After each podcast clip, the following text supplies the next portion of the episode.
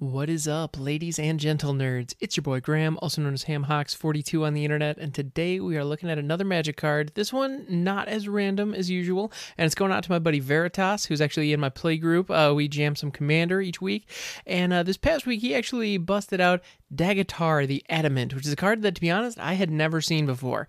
And so we're going to go ahead and take a deeper look at this guy and see what he's all about and how he can operate. Okay, so Dagatar the Adamant is a 0/0 for 4 with Vigilance, phenomenal rate, let me tell you what. Yeah, and he's a human warrior. Now, Dagatar the Adamant enters the battlefield with 4 +1/+1 counters on it. Okay, so he's not a true 0/0, which is good because those kind of die immediately. Then you can pay 1. Hybrid Golgari, move a +1/+1 counter from target creature onto a second target creature. So for 3 mana, you can just move counters around.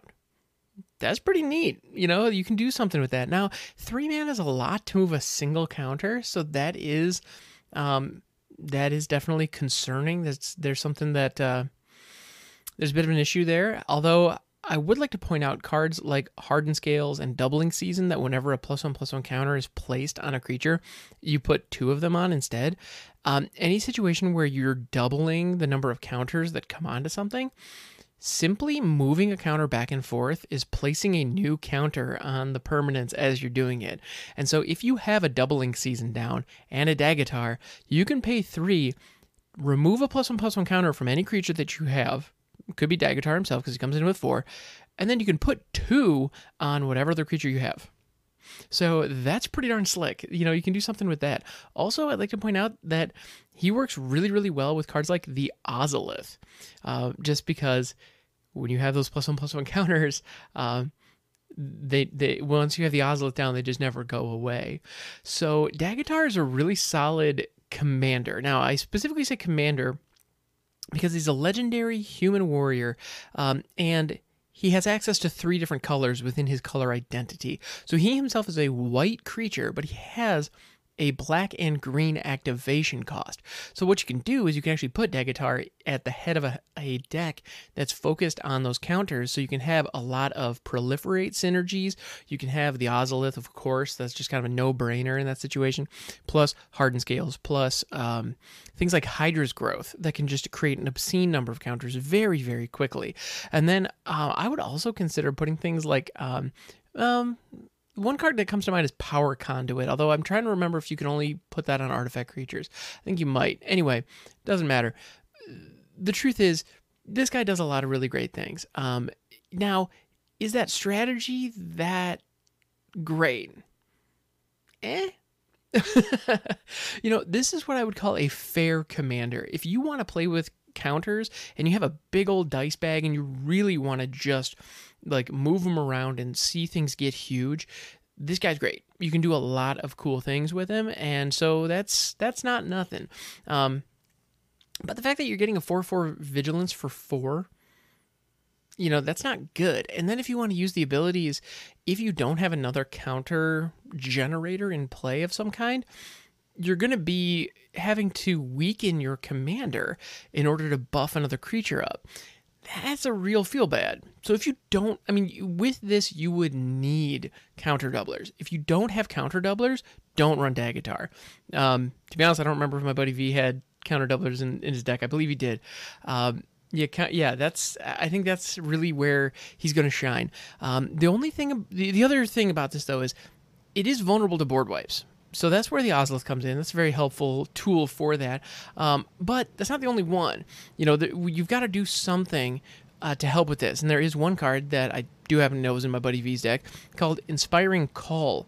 And what that does is it's 2 and a green, and you put a +1/+1 counter on a creature you control, and then all creatures that you control with +1/+1 counters, all of them gain indestructible, and I think you draw cards for each of them or something like that. Like, it's actually a really, really good way to prevent a Wrath-style effect if you have a lot of counters on your stuff. So that's wonderful, and that's something you can definitely take advantage of here. Also, the fact that I feel like the fact that he's in Abzan colors, so he's black, green, and white, which you can do a lot of fun stuff with.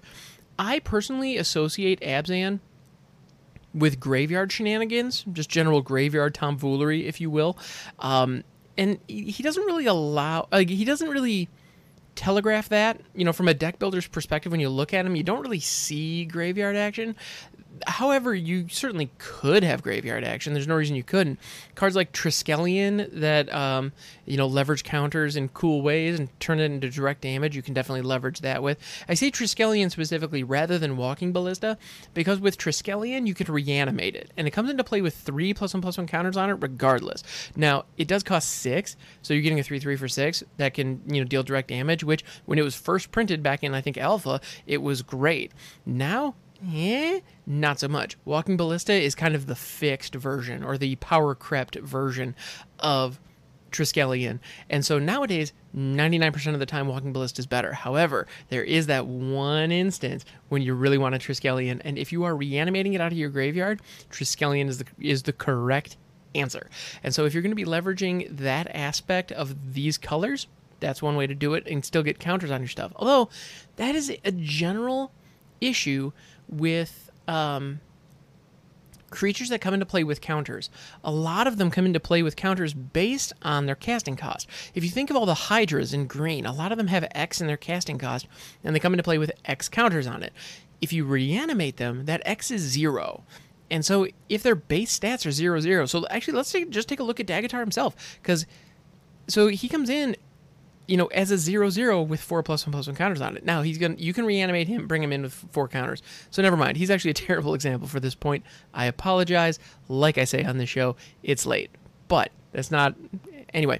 So if you say take like a Voracious Hydra, it's a 0/1 and it comes into play with X counters on it. And if I'm not mistaken, it's green, green, and X. So if you, I don't remember if it's 1 green or 2. I think it's 2. Could be wrong, doesn't matter.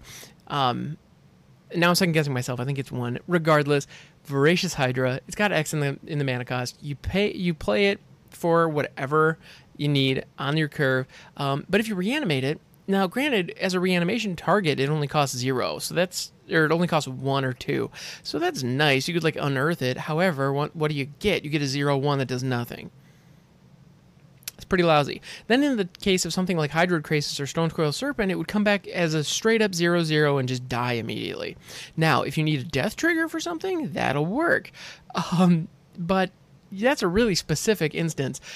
So in general, I don't think reanimation makes a lot of sense if you're really leaning into the +1/+1 counters. Now, cards that can get creatures out of your graveyard, that's something. The other thing that I would keep in mind is all those big X cost creatures have very low converted mana costs. So if you have an ability that something like Fiend Artisan that lets you, actually never mind, that goes straight into play, but cards that allow you to search up creatures with a certain converted mana cost and put them into your hand, those can be incredibly valuable because you can search for something that costs 1, put it into your hand, and then all of a sudden you can play it for 10 or whatever.